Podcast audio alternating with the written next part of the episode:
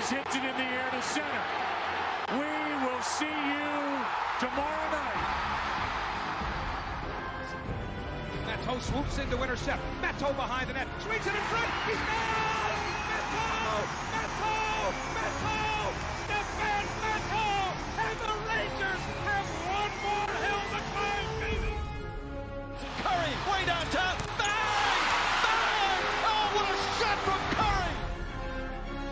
Like to take this chance to apologize to absolutely nobody. You believe in miracles? Yes!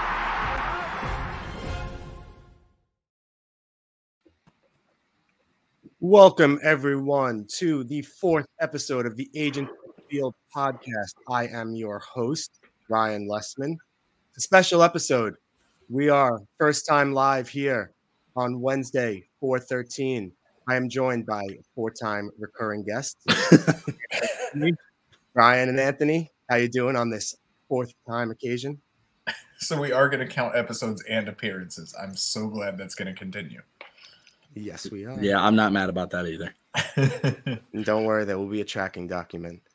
Uh, we are also joined by first time guest on the Agents of Field podcast, hailing all the way from Ontario, Canada, Miss Kara Sparman. Kara, how you doing? Hello. How's it going, guys? Doing well. Are you So- from Ontario? Did he get that right? I live in Ontario. Yeah, I'm Oh. from Vancouver, but Darn, I was hoping he got it wrong. Okay. Ryan knows more about this area probably than I do, given all of the hockey players that come out of here. So Yeah, but Brian doesn't know where anybody lives. Yeah, Brian knew my name was Ryan and my Ranger fan and still asked me where I was from. So, I um, didn't know it was the same person. Kara, uh, first time guest, tell us a little bit about your fandoms. What sports teams or players are you a fan of? Well, I am first and foremost a Seattle Seahawks fan. I grew up, like I said, in Vancouver, so they were my home team. I've gone through a lot of very terrible years and a lot of very great years. Um, I am an adjacent Maple Leafs and Blue Jays fan now that I live in the Toronto area, and I have members of my family who are very into that stuff. uh, I have left the Vancouver Canucks behind in favor of the Toronto Maple Leafs. If my brother in law could hear me right now, maybe he is, um, he'll be very proud of me for saying that. Fair weathered fan. Toronto Blue Jays gonna have a great year. Toronto Maple Leafs not making it out of the first round again. Seems about right. Sounds right. So we will be joined a little bit later by our very special guest, uh, Mr. Xavier Scruggs, will be joining us later tonight. Uh, but in the meantime, we're going to get started with some news. We, with Xavier, we'll be talking about uh, some diversity, equity, and inclusion, an extremely important topic. So we're really looking forward to that conversation with him.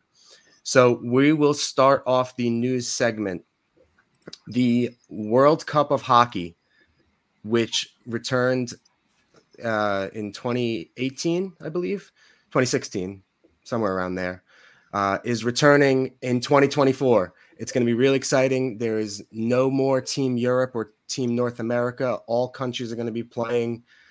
Super exciting. It's going to basically be replacing the Olympics at this point. It's going to happen in February. What does a World Cup of Hockey do for the sport of hockey? Brian, Anthony, Kara. Why can't they just play in the Olympics? I don't understand. Like, I think Olympic hockey gets you to tune into other Olympic events. If it's as competitive as Olympic hockey was, then I'm in. But if a bunch of dudes just aren't going to play, then I'm not in. Uh, it- the Olympics hockey this year was unwatchable. Women's hockey was awesome. That's my opinion. Yeah, I mean, I'm in the same boat. Like Brian said, I mean, to you, you know, this year it was a great opportunity for a lot of players who wouldn't have had the chance if the NHL was involved in the Olympics. But I mean, it still just wasn't wasn't great to watch. I mean, if you don't have the big names out there in the NHL to, you know, get people to watch, then people aren't going to watch. Yeah, I mean, I think that it's it's a way for the NHL to control this. The NHL's biggest issue with this all along has been that when the players go to the Olympics, they don't get to control it. They can go and get hurt, and you know, then they're out for the season, and they had no control over it. And especially this past year with all the restrictions regarding uh, quarantines and things like that and travel, it just wasn't doable this year. But the NHL just wants to have control of it ultimately and make the money off of it rather than you know the Olympics making the money. It's say really, it's, it's, all financial, right? Like what other control does the NHL have? Like a guy's gonna play, he's gonna get hurt. It's gonna happen whether it's NHL controlled or not. So it's all about just revenue, right? Right, but then you know the NHL, if they're playing in North America, they can keep it to the the regulation North American size ice rinks versus the Olympic size ice rinks, which are bigger. Yeah. Um, and you know when you're skating farther, you get more fatigued all that good stuff. Um, but it's going to be really exciting. All the best players should be playing in that, and it's going to be really good for the game of hockey internationally. Uh, we have some people here in the comments. Just want to call out Sarah is here, Jalen is here. Most Maya importantly, here. most importantly, Ryan, our special guest Xavier is here. So I'm going to bring him into the studio, and we can get talking Amazing. to Xavier. Awesome. Hello, Xavier. How hey, are you doing? On? How's everybody doing? Doing, How you doing? Well. Doing good. I'm doing good over here. Thanks for having me. Yeah, absolutely. Uh, so I'm gonna do a little intro on our very special guest here, and then we're gonna get right into right started with this very important discussion. So Xavier Scruggs was drafted in 2008 by the St. Louis Cardinals after a three-year college career playing at the University of Nevada, Las Vegas. He then went on to play in the MLB for both the St. Louis Cardinals and the Miami Marlins. He left the states and went to play for two years with the NC Dinos in the KBO League in South Korea. He was then named as the diversity, equity, and inclusion consultant in the Cardinals organization in May of 2001. You can also find him as an analyst on Bally Sports, covering the Tampa Bay Rays, ESPN, MLB Network Radio, and on the new, new MLB Network afternoon show Monday through Friday, Off Base. Welcome to our show, Xavier. Hey, thanks for having me. That was a great introduction. Um, still can't believe I get the opportunity to do all those things. So um, it's really special for me, and and appreciate you guys uh, taking the time out of your day to uh, to want me. So I'm excited. Yeah, this is this is going to be an, an awesome conversation and also just a really important conversation. Uh, so I'm gonna let Kara start here. Uh, she's got some really good questions to ask. Um, so Kara, why don't you take us started? Get us started. Excuse me. Awesome. Well, first of all, nice to meet you. Nice to meet um, you.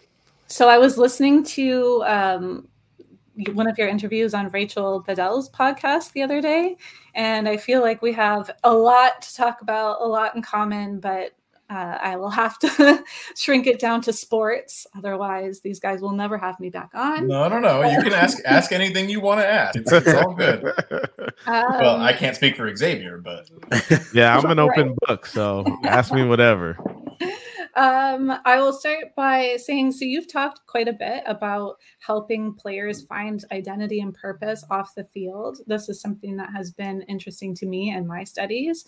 Uh, and I'm just wondering some of the ways that you help players locate uh, identity, purpose, help build that up, because I know that's something that's not necessarily championed in the like uh, chase to get into the into the professional leagues. Right, right. No, I think that's a that's a great question. Um, it's something that I, have always been extremely passionate about. It, it's something that kind of my parents really instilled in me at a younger age. Kind of always thinking about, okay, what happens if there's no baseball, right? What happens if there's no sports? What am I going to do?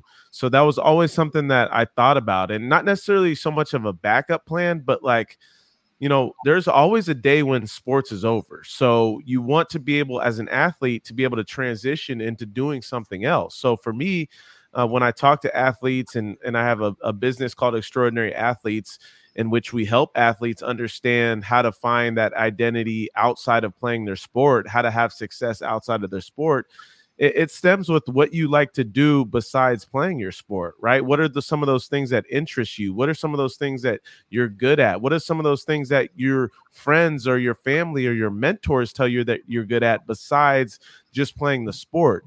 And really kind of dive into some of those things and ask yourself questions about you know what do i see myself doing 10 15 20 years down the line um, those are a lot of the things that I start off with when I when I try to help develop players to understand what that success could look like out off of the field.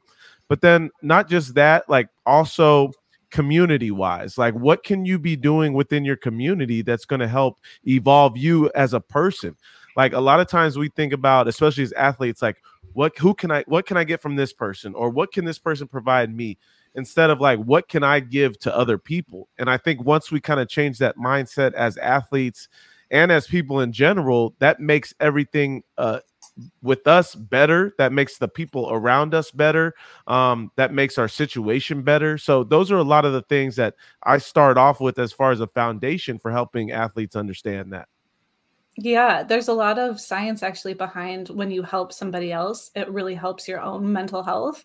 Uh, but you touched on something that's really interesting. You said that um, listen to what your friends and family are saying that you're good at, which I think is really it's a really good thing to tell them because sometimes when you're so hyper focused on something, you have no idea what else you're interested in or good at. And having those people in your life, having that kind of a a social network that you can count on that can speak positively into your life and kind of help you grow and hey you're really good at this let me encourage you in that is really um that's really important yeah you're absolutely right like as athletes and especially as men like we have this ego thing that allows us to almost not want to ask other people for help or ask other people questions right. like we're so focused on um, you know, what we think we can be good at instead of like, hey, what can I work on? Or what are some of my weaknesses? Or what are some of my strengths that I should continue to to help develop? And I think once we kind of get out of that comfort zone,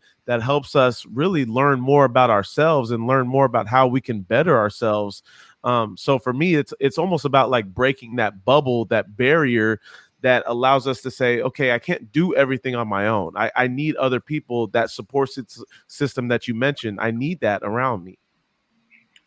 Uh, you talk about um, you were brought on as a consultant for the Cardinals, uh, diversity, equity, and inclusion. Are you still in that position? For before I ask the next. yeah, no, I'm, okay. I, this year I'm not currently in that position. Um, mainly because now I work for the Tampa Bay Rays for uh, Bally Sports, so there's kind of like that that uh what do you call it conflict of interest there with the two different teams yeah two but, um, really really good teams that yeah part of it too but still a role that um I, i'm eh, eh, i was excited about and an amazing opportunity for me last year to dive into that with the organization. And i'm hoping that there's some way that we can figure out something in the future for us to continue that relationship. So when we talk about diversity equity and inclusion that consultant role that you were doing a lot of people would take that at face value of going, why would why would Major League Baseball need to be more diverse, equitable, and inclusive? Because a lot of the league is very diverse. A lot of the players are from Latin American countries, African Americans. There's a whole bunch of different people that make up the diverse, but the diversity that you guys were looking for stretched far more beyond the field because whoever has talent has talent. That's just that is what it is. But it's far more about management positions, whether it be in the front office or in the clubhouse, correct? Yeah, ab- absolutely. Absolutely. And I think um, a lot of times when we think about diversity, equity, inclusion, a lot of times we think we, we immediately think like race, right? Instead of if we kind of change the mindset of things, it's it's how people feel that they can be valued, right? How can somebody feel like they can be themselves in a specific environment? Dependent, it doesn't matter what race, what ethnicity, uh, gender, all of those types of things. Just as a person, you want to feel valued, and how can we do that for everybody that's involved? And and how can we teach players, coaches, staff, all those, all, everybody involved to help one another. And I think that's one of the things that the Cardinals understood. Um, and, and, they do a good job of it. And I'm glad that I have had the opportunity to work with everybody from the minor leagues to the major leagues and be able to show those types of things. And, and I'll go back to kind of what we talked about community wise. It was important for me to help players understand okay, if you're living in St. Louis, in order for you to really succeed in that type of environment, you must know who your community is or, or what your city is like or what type of environment that is. Same thing that goes for all the all the guys in the minor leagues. What are you walking into and how can you better yourself in that situation? And, and the same thing goes for social media, right? That's one of the one of the big things when we talk about having a voice today. And when we talk about being valued, that's a part of it. Having a voice, feeling like you're a part of a group um, social media is a voice, right? So how do we best use that to to uh, to show ourselves in a positive manner? Because we're not just reflecting ourselves; we're reflecting an organization. Yeah. So you talk about, you know, the organization piece, you worked within one organization. In terms of growing it, you know, the diversity, equity, and uh, inclusion efforts throughout the league as a whole, like what do you think some of the biggest changes that could be done at a league level that might be able to, you know, uh, impact like the largest number of like adversely affected uh, people? Like what, yeah. what as a larger scale thing can be done? Well, I think the first thing that we can do, and not even necessarily that large of a scale, I, I think I was the first um, former major league player that was a diversity consultant within any team. So I think one, we should have an athlete that's played the game and, and has the background, has the knowledge, has has done the has done the the work to get themselves in a credible position to be a consultant or be somebody in that position that those players can relate to as well as people in the organization can relate to because i think it's one thing when you're almost learning from somebody that hasn't quite been in the same shoes as you eh, eh, you you're a little bit more receptive to it from the beginning with somebody that's been in those shoes. So i think that would help ease that would help ease ease the conversation and start more of that conversation and then bringing in as many people as possible that have have the background um, have studied diversity, equity, inclusion, have been in human resources, ha- have the background with those types of things to help players and everybody in the organization understand what it's like to to better themselves in that sense. So um, that's one of the things we can do. I think we can continue to understand that. Um, you know how to break barriers right when we talk about cultural barriers when we talk about the way we think about things like everybody's from a different environment everybody comes from a different place we have to understand sometimes those are barriers within our own self and we have to knock those things down um, and i think there's education that comes along with that and i think that's one thing that we can do better is educate everybody involved yeah. so you had brought up um, you know community work and what we can do to understand the community can you explain uh, some of the programs like the dream series and the rbi mound visits program? yeah th- those are some amazing um, those are some amazing things that base Major League Baseball is doing, even minor league baseball is doing. I love the RBI programs because you're going into these inner city communities um, that really a lot of times they don't have the resources that that a lot of other cities have when you're talking about developing young people. And it's not just it's not just boys playing the game; it's young women and men um, that that are both doing it. So it gives them an opportunity a lot of times to just show them what the game is, right? Just show, hey, just see what's cool about baseball and, and we'll provide everything for you, right? And then it gives those kids an opportunity to, if they want to continue to play the game, they can play it at a higher scale. There's people that will help that help pay for those resources that they need. We know baseball is an expensive sport when it comes to equipment, when it comes to gloves, bats, batting gloves, all those types of things. So those programs help um, really develop young kids at a young age. Um, so there's no, so they don't have to think about the things that that normally stop people from playing baseball. Yeah, there's actually there's a place in St. Louis, and he was actually featured on a, a show from Mike Rowe. Um, basically, it was this guy who just has a shed full of sports equipment, and you can come and take whatever you need you wow. know especially in you know young kids they grow so fast you know sports like football and hockey that it requires pads and like you mentioned gloves and and bats and helmets and everything and basically it's just you know you use it until you're done with it you bring it back and then you can just get whatever you need so wow. I, I, wish i had the uh, program off the top of my head but yeah he's a guy out of st louis and you know he's doing a lot of great work in that aspect too that's they special. They don't care about special. baseball in St. Louis. I don't believe that.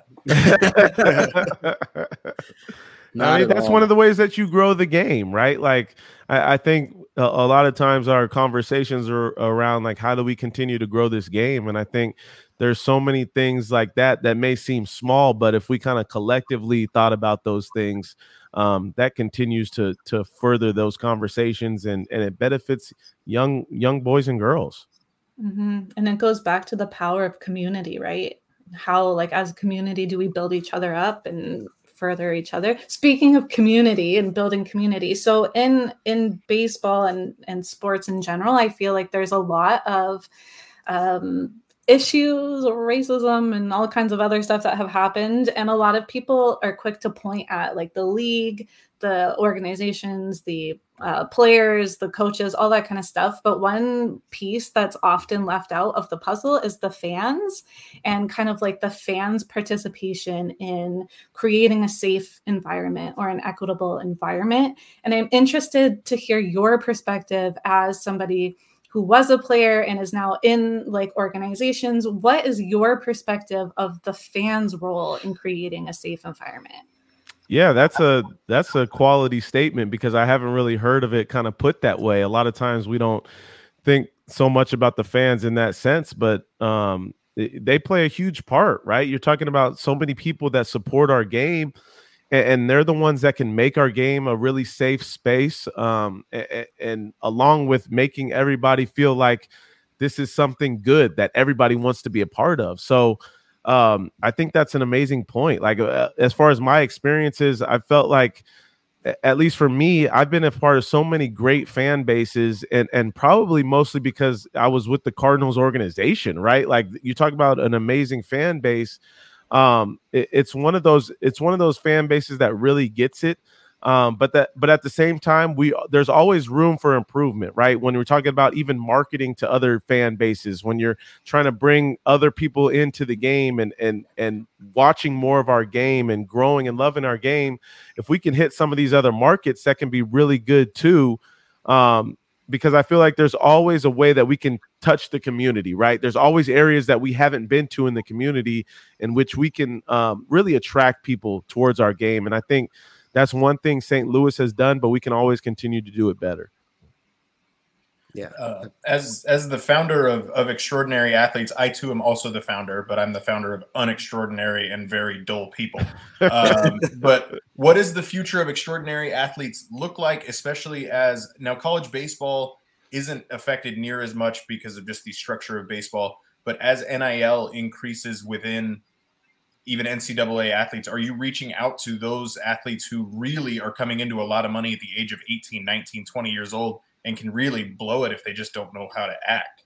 Yeah. Yeah, no, that's that's one of our main um, one of our main priorities, right? Is to even start talking to these kids in college and let them know.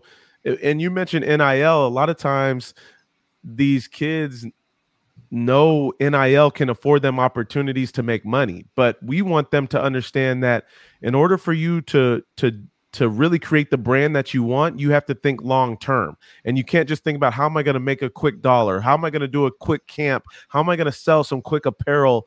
No, how are you going to create something that people are going to stand behind? How are you going to create an audience and a fan base really behind who you are?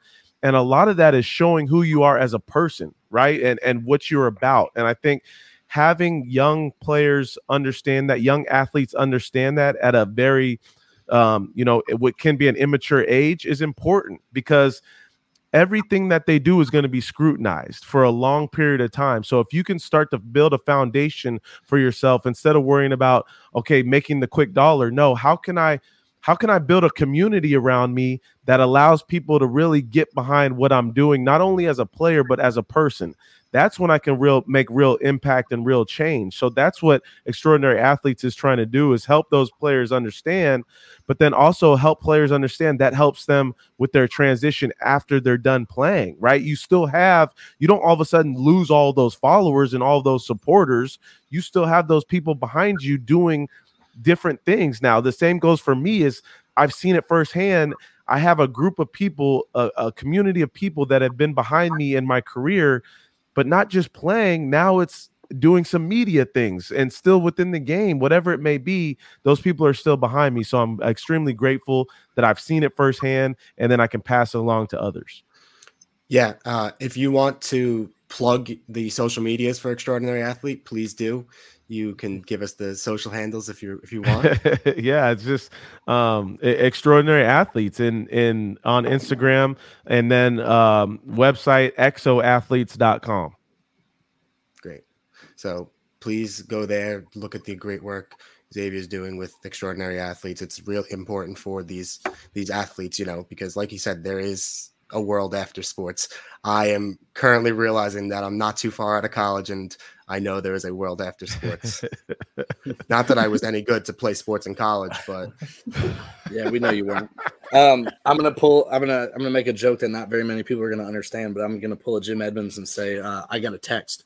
Um, the name of that program was uh, the St. Louis Youth Sports Outreach. Was the name of that program? Okay. That, uh, like I said, they, they basically just That's recycle amazing. equipment. Um, so thank you, Teresa, for texting me and let me know. Yeah, thanks, Teresa, for letting us all know. I, I bet Kara has another question, but I want to put the nerd into Nerd Life Network with Xavier while we still got him. And you're being very generous with your time. Thank you so much. But Kara, did you have any other questions before I get real nerdy baseball? like I said, I have a million questions, but I feel like it's just going to turn into like a four hour long conversation about a bunch of great stuff. So go ahead. So Xavier, I I I know Off Base is is a new show on MLB Network, and I know you guys are going to be doing a bunch of different things. I saw some stuff you put on Instagram with Robert Flores and a, a bunch of other guys on the MLB MLB Network earlier today. What, like I said, I love like my favorite sport is baseball, and I'm under the age of 40, and to say I'm under 40 and my favorite sport is baseball is a very rare statement in today's world. what what about the game of baseball are people not getting?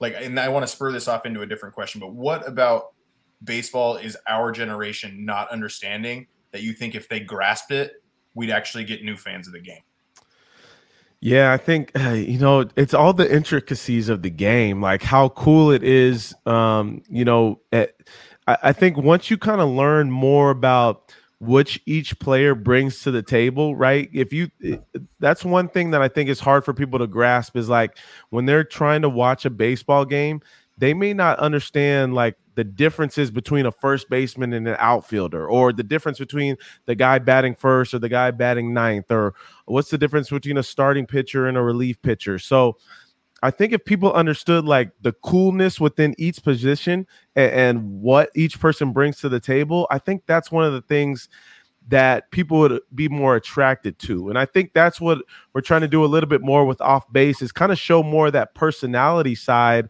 of those different players, right? I think that's one thing that that we can always do a better job of is marketing the players and the stories behind these players. Um, I think I, I really feel like football and basketball do a really good job of this. And, and I think even from a social media sense, and I feel like baseball's always been a little bit of a step behind, maybe because it's like America's pastime and it's a really old school sport. And baseball players are really more the players that are not really want to put themselves out there because they play 162 games and, and the nature of the game is you're successful if you're successful three out of ten times like Yes, there's so much failure within the game. It's hard to really be like, I'm the man, right? I want you to see who I am, and and really, it, the game humbles you a lot. So, but I I I really see like kind of this next generation of ball players. Uh, putting themselves out there more, being a little bit more looser, showing more passion, more energy, um, and I think that's a lot of what we can continue to highlight as a as a game. And I'm I'm hoping that's what I get to do more of moving forward. So spinning off of that, and then I will stop and let the other guys ask a question. But spinning off of that, is there a really nerdy advanced metric, whether it be like, I mean, you could even say the public needs to pay attention because this guy, this guy has so many social media followers or whatever. Like, who's the next big guy that people aren't paying attention to that you've got your eye on? Oh man, And he probably plays in Tampa. That's a re- that's a really good question, man. Um, yeah, it's. I mean, w- one of the guys that I would have to say is you said Tampa, like Wander Franco, like he's one of those guys that, um, you know, only played 77 games last year. But when you talk about having all five tools, speed, power, the hit tool, playing defense, um, doing all those different types of things, like there's not many players in our game that can do those types of things. And I think once you kind of see the athleticism of a lot of these young players coming up, I even think of like um, uh, Harrison Bader, I think of a Tyler O'Neill. Like these are special young players that are really taking over the game. And I think once people kind of understand, okay, our game is getting younger, it's getting more athletic, it's almost kind of going back in time a little bit. We're not there yet, but I think athleticism is starting to become more of a priority then you start to see a little bit more of that excitement. I look at Bobby Witt Jr. over there in Kansas City. I look at Julio Rodriguez um, in the Mariners uniform. So there's so many good young players with the power speed combination that are coming to the forefront. All right, so you're talking about how the game is getting younger. St. Louis Cardinals have three of the oldest players in Albert Wainwright and Molina. So, as you know, it's Molina's last year, it's Albert's last year, and it's potentially Wainwright's last year. I mean, the guy's an absolute horse. So, if he still puts yeah. up numbers like he did this year, that's going to be a conversation to, have, to be had later. What do you think the departure of Wainwright and potential or potentially Wainwright and Molina? What is this going to mean for the Cardinals next year? I mean, these guys have been the backbone of this team for the last 15 years. And how do you think that Albert coming back this year is going to change that as well? His name's Nolan Arenado, and he's going to yeah. carry him into the future. I was going to say, like, first of all, it's going to be tough because you can't replace those guys, right? Like, those are staples. Like, you don't often have guys wearing the same jersey for close, whatever, 20 some years, whatever it may be. Even Pujols coming back, you don't see that very often. A Hall of Fame player coming back to their original team. So let's not let's not like just pass on the specialness of, of what that is.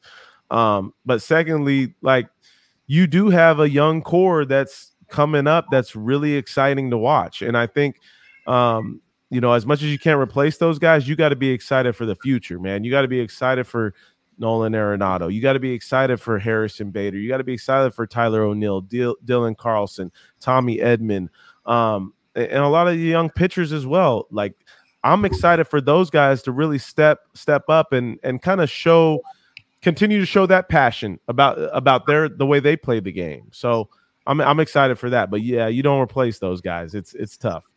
Do you think Albert gets to 700? I do think Albert gets to 700. I've been asked that a couple of times now. I think he does. Um, maybe it's me really wanting him to, but I, I, really think he does. I think he's made some adjustments. Um, he's got a leg kick going now. Does, yeah.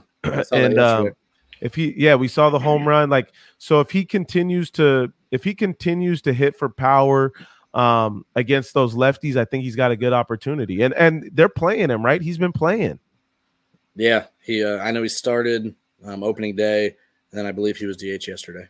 But uh, yeah, yeah. I mean, it's it's going to be crazy to think that he's probably going to get a standing ovation every single game at home this year, just for fans that he deserves haven't seen him. Uh, well, no, absolutely, and you know, good for him to. You know, he got he got a lot of flack ten years ago when he left, but it, all that's gone now. yeah. So every, everybody loves him again. They're all breaking out their jerseys they've had in the closet for the last ten yes. years. yeah.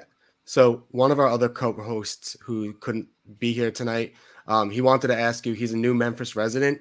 He wants to know what some of your fondest memories playing with the Redbirds in the city of Memphis are. Oh man, oh, that's that's one of my favorite places. Like, uh, just just going to the field and like the the Memphis fans were really like passionate as well. It was one of those areas where I really felt at home because I spent a lot of time in the minor leagues and I spent two years in Memphis. And then even when I played in New Orleans, I played against Memphis. Um, so Memphis was always like home to me. That's that's where me and my my wife um, before we were married, that was the first place we like really lived together on the road. Like Memphis was that spot. Um, I love Memphis barbecue. Like that's one of the that'll be like one of my most fondest memories because like I'm a huge foodie and like Memphis barbecue is like is, is where it's at too. So um I, I just uh the food there, the people, the living close to uh what is it, Beale Street, like the the city or the stadium's right next to Beale Street. Um, a really special time for me and and my wife, honestly. Yeah, that's awesome. Jim's gonna love that. Who's got another? Yeah, one? I have another question if we got some time. Yeah. Um, Cool. So? I heard you talk about a uh, a mo- a specific moment. I believe you were in college where you had a wake up call where your coach played like a voicemail oh, or something, yes. kind of your whole team, yes. uh, and that kind of changed your pathway and the trajectory of your life. I'm really interested to know if you have played that part in somebody else's story? Like, were, have you been able to play, uh, pay that forward? Have you been able to have that kind of like a come to Jesus moment with some of the players that you've worked with or seen, or have you had another moment like that? Yeah. Well, well, first of all, that that moment, like we all have these like like moments that really wake you up, right? And I, I was really sleepwalking and really was not was just going through the motions. And um it, it was a time in college where I felt invincible and um and really somebody had to knock some sense into me and it was it was my coach and he helped me understand that i'm a, a leader there's there's no reason for me to be calling myself a leader of a team and then doing things that don't show leadership, right? So um for me that that's been one of the most dramatic things and I don't think I've ever had any part in somebody else's life that's been as dramatic as that. But I think one of the things that I always try to help players and people understand in general is like a lot of times in our society today we get caught up in like trying to do stuff that other people are doing. Like we see this person man they've they look like they've got life under control. Like everything they're doing is great. Like i want to be doing that. But like I, I i try to remind guys like like we have our own path like everybody is different so we cannot expect to try to do something that somebody else does like we just have to be the best version of ourselves and i think even as a father now that's what i want my sons and my and my daughter to really understand is like you don't have to be anybody else like it, today's social media age like it's so it's so easy to say this person has the life right because right. they have a million good looking pictures mm-hmm. but no everybody like everybody has their own path and and just live life like like the one thing i tell i i told a lot of cardinals guys this last year with the um the dei uh the dei role is um like everybody can make the impact on social media right? Like you can you can say you can put in mm-hmm. your caption like hey i i had a great time giving back to this community over here. Like everybody can do that but who are the real people like out there affecting their community on a day-to-day basis not even showing it on social media? So i right. i tell them like what if you didn't have social media like you wouldn't be able to show all the all the things that you're able to do. Just go do it right? So i think that's one of the things that that i try to think about and that i try to pass along is like you know you have your own path and a part of your path is is giving back and and making sure that other people understand that you're there for them. Yeah that's that's awesome. That's a, a really strong message to send to to people because you know they the, the, the cliche is do the right thing even when no one's watching. So yeah. it's it's awesome. Um, right. So we are gonna go through here with some rapid fire questions. Um, so we're gonna we're gonna start you off. Let's do it. What are, are you a fan of of any nerdy stuff? Marvel, DC, Star Wars, anime. What are your top fandoms? Oh man, I love all that. I honestly love that stuff. Like when you talk about um when you talk about superheroes, like I'm all into superheroes today. Like I, I look at um, my kids, I'm glad that they've kind of got a grasp of like they love Spider Man, um, they love Hulk, the Hulk, they love uh, Batman, they love every like Marvel, DC, all that stuff. They love it. Like my son thinks he's Black Panther at a certain time at, when the, when night hits. Um, so there's like like I'm glad that they like all those things because I get to sit and just like watch the movies with them over and over and over again. Um, so that's really cool for me. And now now it makes me want to go like into the comics. Like when I'm watching the movies and stuff, it makes me want to like actually dive into the comics and be like, man, what how did all this stuff originate? Because we see all this stuff in a two hour movie, but it's like this stuff was written way back, way back. So I, like it makes me want to dive more into it when you talk more about like the superhero stuff. I love that. You're just sitting here getting cooler by the minute. I mean, come on, what are we doing here? I, I, was expecting you to be like, no, uh, baseball, uh, baseball's yeah. Baseball's well, ba- baseball cards too. I like so I like that too. Mark McGuire was in a comic book, wasn't he? so, um, Anthony. Sorry, that wasn't rapid. I no, that was gonna that was an awesome answer. We love that. We are all Marvel nerds, so that just spoke to all of us. That's so cool. Yeah, I mean, the, this show itself being on the Nerd Life Network. I mean, Monday nights we've got uh, a show dedicated to Marvel. Tuesday nights to comics and movie. Wednesdays to this. Uh, That's Sundays to. Star Wars. So I mean, yeah, it's we're all very fluent. in And it. I, I used to Thur- like I used to like Star Wars a lot. I got to get back into Star Wars because I was when I was younger. I want uh, when I was like I want to say like 14, 15. I used to like I would sit on the buses and watch the Star Wars, and then I kind of lost it, and I need to go back and like watch them all over again. Get back into it. Baby Yoda, man. That's all you need, Baby Yoda. But just subscribe to the Nerd Life Network, Xavier. We got you covered here. And and Kara, you can go ahead and plug your own show since Oh yes, thank you. They left out Thursdays, which is girls, uh, nerdy girls after dark, which, which is their female-led podcast. Yes, that sounds amazing. so send your wife over when she's uh, Yeah. I have some things to talk to your wife about, including the fact that she shot her shot through Facebook because Oh, I met my fiance through in, uh through the internet as well through social media, and I took the first shot. So that was one of the things that I had to say. But That's funny. Brought oh it out gosh. Yeah. So she, yeah. So quick story. She's she was like in in single A. Nobody goes to the games, and there was two girls in the stands, and I'm like, man, those like one of those girls looks absolutely stunning, and after the game, I had a Facebook request, and I was like, you know what? Let me go.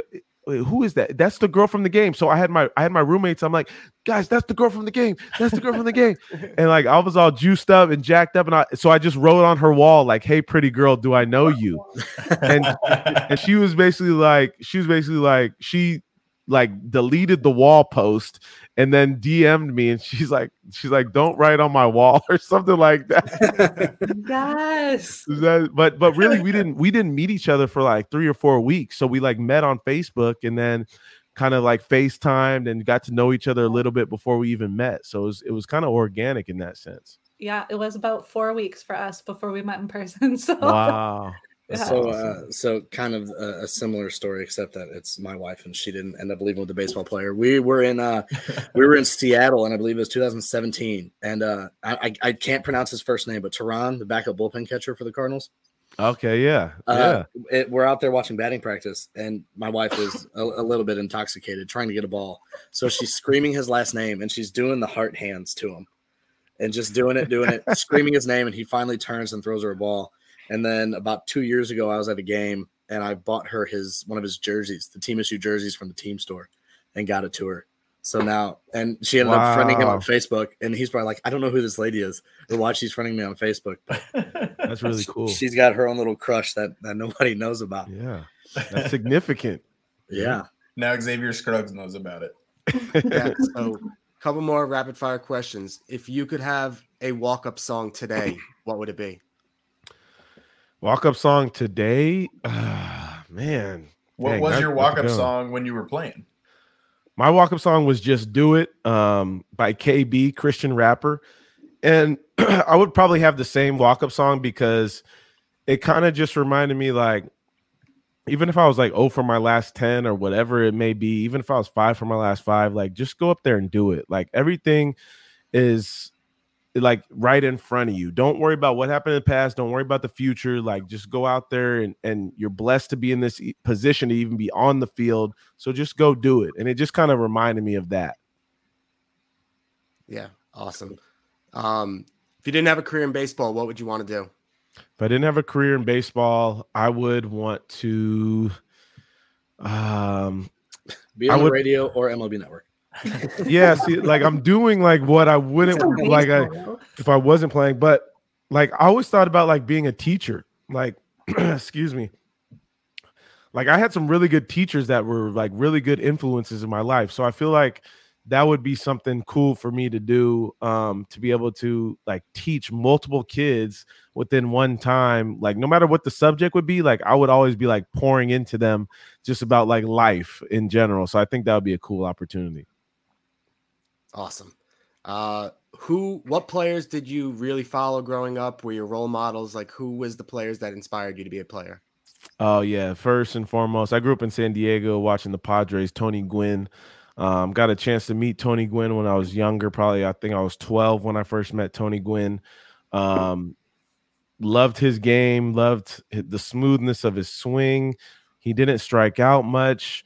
Um, always talked about working off the tee. So I always try to like do those types of things. And then um, I wanted to go to San Diego State. He was a coach at San Diego State. I wanted to go there. They didn't recruit me. So I went to UNLV, played against San Diego State. We were in the same division and like talked to him. He was like still a mentor. He mentioned that I was one of the best college hitters that he's ever seen. So like just Tony Gwynn like having that presence in my life was really cool. David Justice was another guy.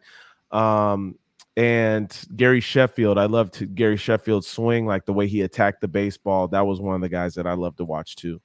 Did you wiggle your bat like Gary Sheffield? Oh yeah, all the time, man, all the time. Didn't, didn't I everybody? Yeah, playing yeah. playing wiffle ball, especially in the backyard. In the backyard yeah, wiffle ball in the backyard. I was doing that hundred percent. Um, so we know you're working for the Tampa Bay Rays right now. Are they your favorite team to watch, or do you have another team that you really like to watch as well? Oh man, my favorite team to watch. There's a bunch of them. St. Louis is up there um, just because of the versatility they have within a team in, in a one through nine lineup and the defense they play. Five gold glovers. Like, come on, you don't see that anywhere. Wicked. Um, Tampa Bay is up there. Uh, the Padres are up there too, especially when Fernando Tatis is on the field. That's one of the teams that I love to watch. Um, and then the Blue Jays this year. I'm excited to see what they do. so, so my my questions goes from that. Why would the Colorado Rockies trade away Nolan Arenado, pick up the fifty million, and then sign Kris Bryant for another hundred eighty-two million? No, I'm just kidding. Who wins the World Series, Xavier? And yeah, I was really gonna say bitter about that guy. I was gonna say nobody has the answer to that. So nobody, not the even guy that does resigned two not, weeks after he did it. Oh, it's just yeah. the worst. But who who wins the World Series? And please don't say the Dodgers.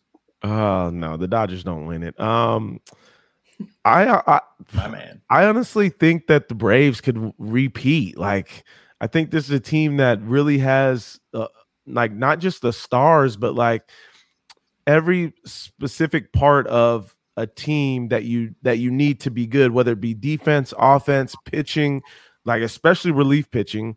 Um, they took the Dodgers closer and, in Kenley Jansen. So I mean, there's so many so they were already good, and then they I feel like they got maybe better if they could. So I think there's a team that could repeat.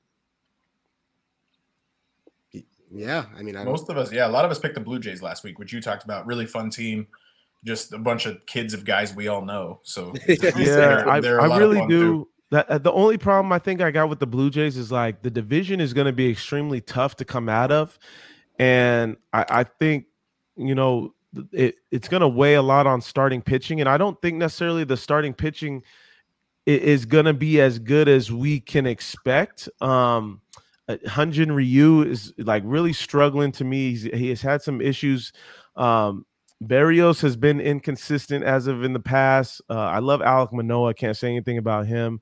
Gausman now, like it was cool in, in the in the NL West when you're facing the Rockies and the Diamondbacks, but now you got like a tougher Whoa, division. So strays out here, strays. so, but but we'll see, man. They're definitely going to be a good team. Yeah, my year to get into more sports, more baseball. I'm in the Toronto area, so I try to go once a year. Maybe this year I'll go twice. I, I, just came back from seeing the the beginning of the Toronto and Yankees game. I, I was at Yankee Stadium just now. Nice. Yeah, when uh, yeah, that makes, Junior. makes us feel bad. we were not at Yankee Stadium a while ago. Brian, you're not too far from it, are you? Yeah, I'm not too close. I'm I'm uh I'm in Queens, right around Queens over here, so not okay. too far from the from the Bronx. But nice. Um, David, this has been really really awesome. We we thank you so much for your time. If you have time to hang around for one more small segment, we do a trivia uh, segment here called the Infinity Gauntlet. We do one trivia question. We'd love to have you on the panel for our question if you have some time. Oh geez. Uh, okay, yeah, I'm I'm kind of scared. Do I have yeah, to answer the question? I don't even think it's baseball related. So it's not good, man. You could just yeah. flex your sports knowledge if you have it. okay. All right. So Brian, roll our clip.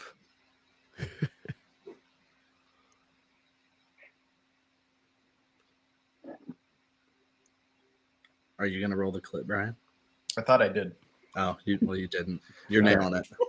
So, um, the, the segment's called the Infinity Gauntlet after Thanos. Um, it's supposed to be talking tough. into this microphone the entire interview and it hasn't even been on.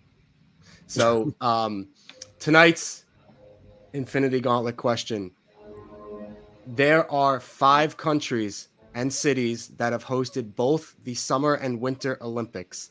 Name the five countries and the five cities. Nope. Go. Uh, the United States and Atlanta and Salt Lake City. Like, is that an answer? So they- they've hosted the Summer and Winter Olympics. The country or the city has also hosted The both? country and the city has hosted both. Wow. Okay, you're just making things up at this point. Beijing, China. That is one of them. Wow. So There are four more. Say Nope, that? we got one. Sochi, Russia. No.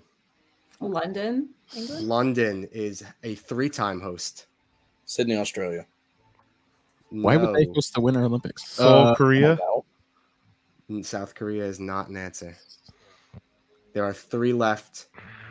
All, I'll give you a hint. All of them are in Europe. I was I gonna was say, gonna say Lil- Lillehammer. Canada's one. Where, where's, Lille, where's Lillehammer? Did they host? That is not an answer. They're all. I'll give you another 15 to 20 seconds. Paris. Uh, Paris is Athens, not an Athens, answer. Greece. Athens, Greece is number three. yeah. Two points for me. If anybody. Ber- Berlin, Germany. Berlin, Germany is not an answer. There are two left. Moscow. 10, 9, Lisbon. I'm stumped. 7, Dublin. 6, 5, 4, 4, Barcelona. 3, 2, 1. Barcelona. Eh. Barcelona is The not. two that you missed are Innsbruck, Austria, and St. Moritz, Switzerland. You're not in charge of these questions anymore. Yeah, that's no fun. Well, the important thing is that I won that. So, sh- shocking that the one who has been to Europe yes. got the answer for the European Finally comes questions. around. Well, Athens, Greece. That should we should all got that. Yeah, one. everybody should. Yeah. So, Xavier just pouring on her fire a little bit. uh, Xavier, this was amazing. You were more than generous with your time. Thank you so much for joining us. Uh, we want to give you the opportunity now to plug anything you need to plug, um, your social, the extraordinary athletes, whatever you want to plug. Please take this time to do so. Yeah, man. Uh, appreciate that. Uh, extraordinary athletes, exoathletes.com. Come check us out. Um, can check me out on Xavier underscore Scruggs on all the platforms. Um, you, you even got the TikTok going. Um, but yeah, uh, like if, if you get a chance, just uh, I try to do a good job of showing people like my journey and, and kind of what I go through on a day to day basis. And, um, and everybody's been super supportive. So appreciate uh appreciate you guys. I appreciate you. You've always been out there grinding. You know, I told these guys I remember watching you do like Facebook live videos just to anybody who would want to watch, answering questions and whatnot. So you've uh you've always been out there doing it you made it, man. So I congratulations. appreciate that, man. Side question: it. When do you want to play against me in uh, the show twenty two? Oh man, yeah, let's do it. Let's do it. Oh, We'll I'm stream that. for. We'll stream that live because that'll be way more competitive than if I play Anthony. That's The last one. That, played that's what I need as a Twitch too. I need to get on Twitch. Like that's Yeah. where There we you guys go. have been streaming. Yeah. There we go. That's next. We got, our, Yeah. We got our Friday nights, Brian. It's, it's just going to be Xavier and I on Twitch playing MLB the show. Let's do it. The last time I played Anthony, I think it was 17 to 3. So uh, I don't play him on the show Why do anymore. you even play at that point? Yeah, it was terrible. He swings at everything. and I think he only got the three because it was the first time I had played, and the the defense was a little shaky. Yeah, and I, it was it was on the PS5, so I was like, okay, what are the controls again? yeah, and, I, and, and I had been playing for like 10 hours straight for five, five days straight and still only scored three runs. Um, That's funny. but Cal or Brian, you have anything for Xavier before? Thank you so Okay. much, man. We really appreciate it. Yeah, it's been great. Yeah. Thank you. Thanks, guys. Thanks for having me. Yeah, this was awesome. So, right. um, cool. That that was that was awesome. We just want to say thank you again to Xavier. That was amazing interview, amazing insight he had for us on diversity, equity, and inclusion in sports, and just on the game of baseball. And you know, he he's a really cool dude. Mhm. I'm I was doing very excited about it. I didn't even turn my microphone on. Yeah, I don't know what happened with that Infinity Gauntlet segment, but Your microphone was on. We heard your questions. Run from it. There it is. There it is. Destiny arrives all the same. E- Even uh, I'm an idiot. even though we didn't get that going, it, it was just awesome. So I again, love how thank he you so much. I love how he called out your Rockies too. I, I'm, you got to be used to it.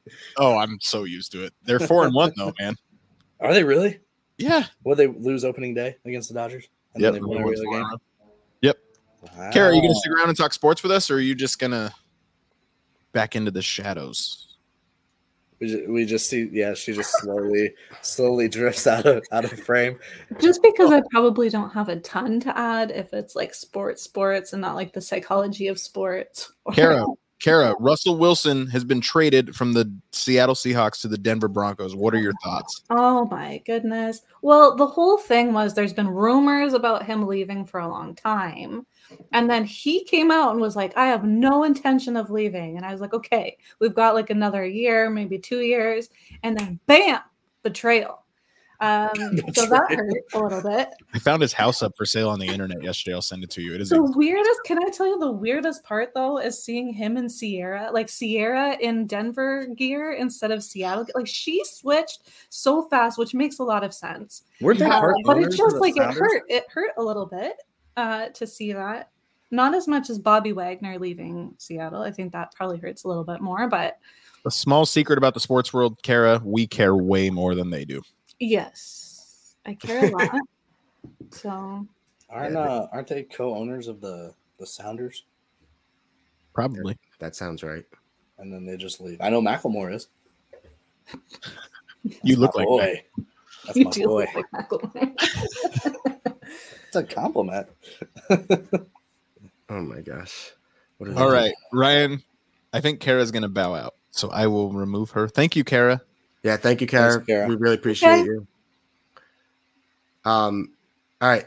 So we are going to talk. Continue. We'll continue with baseball. We got a, uh, couple things on the agenda. Um, Anthony Nolan Arenado wins NL Player of the Week. Bregman wins AL Player of the Week. Good job, buddy. Yeah, pre pre show, I screwed the two of them up. I put them in the wrong league, and I got flack for that. Um, m- tell us about this first week of the MLB se- MLB season and about these these players winning. Dude, Arenado's locked in. I mean, he three home runs, four RBI or nine RBIs, hitting 500. Sorry, Brian. It's cool. Good for him. that's the it's the saddest. That's cool. No, I think I've ever heard. I really want him to succeed. Just bury bury the guy. Like I, I love Nolan Arenado, and everybody blames the Coors Field effect. I really wanted to ask Xavier about the Coors Field effect, but I didn't. Next time, maybe. Maybe next time. Yeah, I wonder if, and I'm hoping that uh I'm hoping he sticks around because I think he has an opt out at the end of this year. I believe. No, he already opted in. It was the opt out was last year, so Was he it? opted into like five more. Oh, I thought there was another one. Mm-mm. yeah. This is on a Carlos Correa contract. I was contract. about to say, yeah, it's not a correct No, contract. no, it was just an opt out after three, which was the end of last year. So he's opted in for like the next five. Dope. Yeah. I'll take it. I was worried once Molina left, he'd be like, I don't, I don't want to do this anymore. But honestly, he's going to be the face of the organization after this year. So I'm going to confirm that I'm correct, but uh, we should probably just not go live for the rest of the show, and so we can have our normal conversation because I don't think people are going to be that interested. Yeah, I mean, we only have a couple more things. It's not going to take very long. We have about four more things on the agenda. Um, we'll talk about uh, Evgeny Malkin from the Pittsburgh Penguins was suspended for four games for cross-checking the face of Predators defenseman Mark Borowiecki. Um, that was brutal. Dude's leaking from his face, and out there like, "What? What did I? What did I do?" You cross-check the dude in the face. Like Malkin has a mean streak. They played against the Rangers last week, and there was almost a, a brawl at center ice after the game. Uh, what do you what do you have on this on Evgeny Malkin? I have that Nolan Arenado has a player opt out available after 2021 and 2022, so he does have an opt out available after this season. I, I thought he I had uh, the first two years, Okay. which which is why, like I said, I was nervous that after Molina was done, he was also going to leave because I don't know what this team's going to look like. He would also have to opt out of 35 million a year. So woof. That's nothing. That's chump change for these. I don't think he'll do it. Evgeny Malkin. Uh, I didn't. Yeah, I mean, He looks like he's been cross checked in the face a few times. yeah, he does. That dude Yeah. looks rough. So that was that was a really bad uh, hit. Um, yeah, that hurts also the Penguins because they have nine games left, and Malkin will miss half of them. So that's a tough blow to their offense. They're Uh, they're a really hard team to feel bad for, so I don't. yeah, I don't quite feel bad for them either, especially since they'll probably be the Rangers' first round opponent. Uh, sticking with the Penguins, it was announced today that the Penguins are going to be playing the Bruins at Fenway Park in the Winter Classic this year. It's the second time the game will be hosted at Fenway. seems like the NHL just picks the same teams over and over again, the Penguins and the Bruins, and At this point, not even the same teams, the same location. Like, yeah, really? yeah, It's, Fenway, of course, dude. It's freaking awesome. Well, that's fine, but there's definitely other places that could, like, closer to St. Louis. yeah, Boston is now the Boston area has now hosted three times. They hosted once at Gillette Stadium and now twice at Fenway. Um, they've had the most Winter Classics of uh, the You're, Penguins. have, you're telling me, Brian, you don't want to go see? Is, is it Mile High Stadium? Or No, the, it? the Avs have played a couple of Stadium Series games. They played Winter Classic against the Red Wings at Coors Field, where the Rockies play, and then they played at the Air Force Academy a couple years ago. That game was awesome, and traffic was an absolute nightmare. So I don't think they'll ever do that again. I but, think I heard about that actually. There's outdoor games they they can play, but like you're at Fenway Park, people care about the Bruins. Like people care about the original six, man. Like it's what the NHL is gonna do. Like what do you? I mean, where the where would the Rangers play? Like, I was just bitter because I thought the Rangers were going to end up being the opponents, so I just pissed that it's the Penguins. yeah, there you go. Would you have gone to Fenway had it? You would have gone, right? Yeah. Oh, I absolutely would have been there. So He'd be in line for tickets right now. yeah, I would have canceled the show tonight.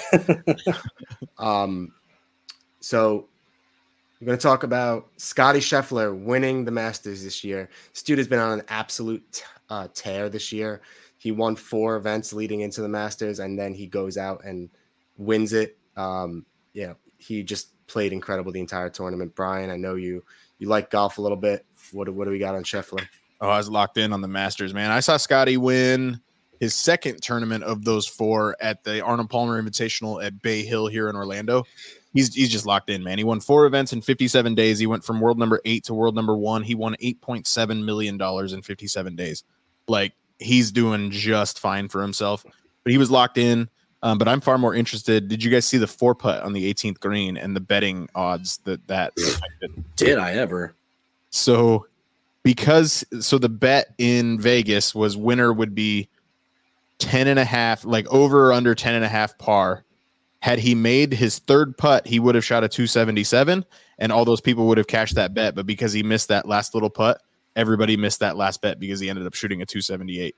And like millions and millions of dollars changed hand in Vegas because of it. And there's a big conspiracy now, and it's awesome. But Scotty Scheffler is playing really, really, really good golf and I think he's probably going to take a little bit of time off. Tiger looked okay in the first couple of days. He shot 78 in rounds three and four, but it was just good to have him back out there. And then our buddy Max Homa, or my buddy Max Homa, didn't shoot too well in rounds three or four either, but he made the cut, so that's all that matters. Yeah, that's that's so impressive that Tiger even made the cut, considering that you know the reports were that he was like limping around the field because he literally just couldn't put the strength in the in his legs. Well, and Um, Spieth and Koepka and DeChambeau and guys like that didn't make the cut either, and and Tiger still did. So That just shows how dominant of a golfer he is. Like even injured, he's still one of the best golfers in the world. So- 15 years. Congrats to Scotty Scheffler for winning. Congrats to Tiger on his return. Um, we're gonna get a little serious here for a minute. Um, we just want to send our condolences to the friends, family, and teammates of Dwayne Haskins. Um, he passed away this past week at the age of 24 after being um, in an accident. Um, it's just really an extremely awful um, thing that happened to him. I mean that that should not have happened to somebody so young. It shouldn't happen to anybody, but um, you know he was he was on the Steelers, he was on the Commanders, he was on Ohio State, he was a, you know quarterback for Ohio State. Um, so we just want to you know send our condolences out to friends, family, and teammates of Dwayne Haskins. Um, Yeah, that was that's tough. It's it, it, life's not supposed to go that way. No, it's awful. Um, but it's yeah, it's tough. Um, there's no real way to transition out of that. Um, so I guess we'll just we'll move on to the fi- the final segment, um, the Bruce Banner bandwagon. Um, try to I know it's crazy. Either it's all a joke or none of it is. Best of both worlds. Oh out! Listen to your mom. Brian, Did you you hear are. that, Sam? I did. All right. Brian, you're starting us off with the bandwagon. Who you jumping on? Who you jumping off? I'm on the Xavier Scruggs bandwagon. Tune in to MLB Network Monday through Friday, 3 p.m. to watch Off Base. That guy is a personality. He's a lot of fun. He should not have given us the time of day, and he could not have been more gracious with his time. I am all in on Xavier Scruggs. And anyone you're jumping off? Uh, I'm jumping off of the New Jersey Net. Or uh, man, holy crap, they haven't been that for a long time. I'm jumping off the Brooklyn Nets. they will lose to the Boston Celtics, even though Robert Williams won't be back for the Celtics. I think they can beat the Nets. But if they can not care about the entire regular season and then go into the playoffs and win, the NBA is broken. Uh, but I don't think the Nets are going to be able to pull it off. So I'm going to jump off the Nets bandwagon while I have the chance before they bury me. So you jump off the Celtics bandwagon last week, but now you're jumping off the bandwagon of the team they're playing in the first round. Right. But I, I mean, I'm jumping off the Celtics bandwagon of they're not going to win the East. I just think they're going to win their first round series and then lose the next one. All right, that's fair. Uh, Anthony, give us some bandwagons. All right, I am jumping on the Nerd Life Network bandwagon. Brian, I didn't think you were going to be able to pull it off, buddy. I just thought it was going to crash and burn, but here we are, having guests and everything. Because of because of who? You are shooting daggers at me. Don't worry about who. Um, no, man, th- this whole network's been been a lot of fun. You know all the shows that we've got going on. Um, so yeah, I'm jumping on that network, trying to get as many subscribers as as we can, as many views. I think our 149 is that what we were up to? Yep. For uh, for Monday night's episode on Earth's Mightiest Weirdos. Yep. Um, everybody check that out. I'm jumping off the off of the let's go uh Minnesota Twins bandwagon. Yeah. I'm jumping off. They had uh, a lot of potential, and I think they started the season two for four. So I saw a play last night against the Dodgers. Turned the game on when it was one to one, and did not look great. Why are we letting position players pitch so much? Oh, that's what I wanted to ask Xavier because he played with uh, Dee Gordon in Baltimore. I wanted to ask if anybody's reached out to him because he has got to be just shaken after hitting d'Arnaud the way that he did in the shoulder. 50, 52 miles an hour.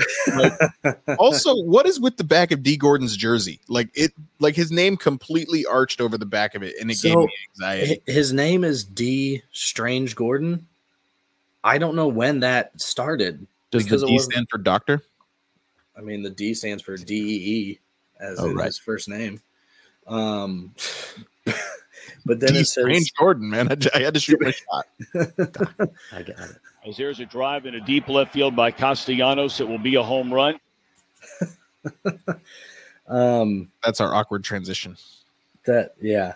Uh, but yeah, that that jersey, man, that doesn't even look like it's comfortable. No, it's awful. Yeah.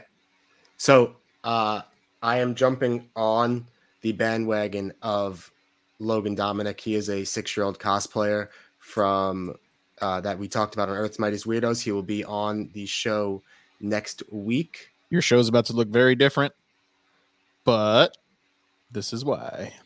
So we want to send Logan to MegaCon. There's details on his Instagram at Logan Dominic Cosplay.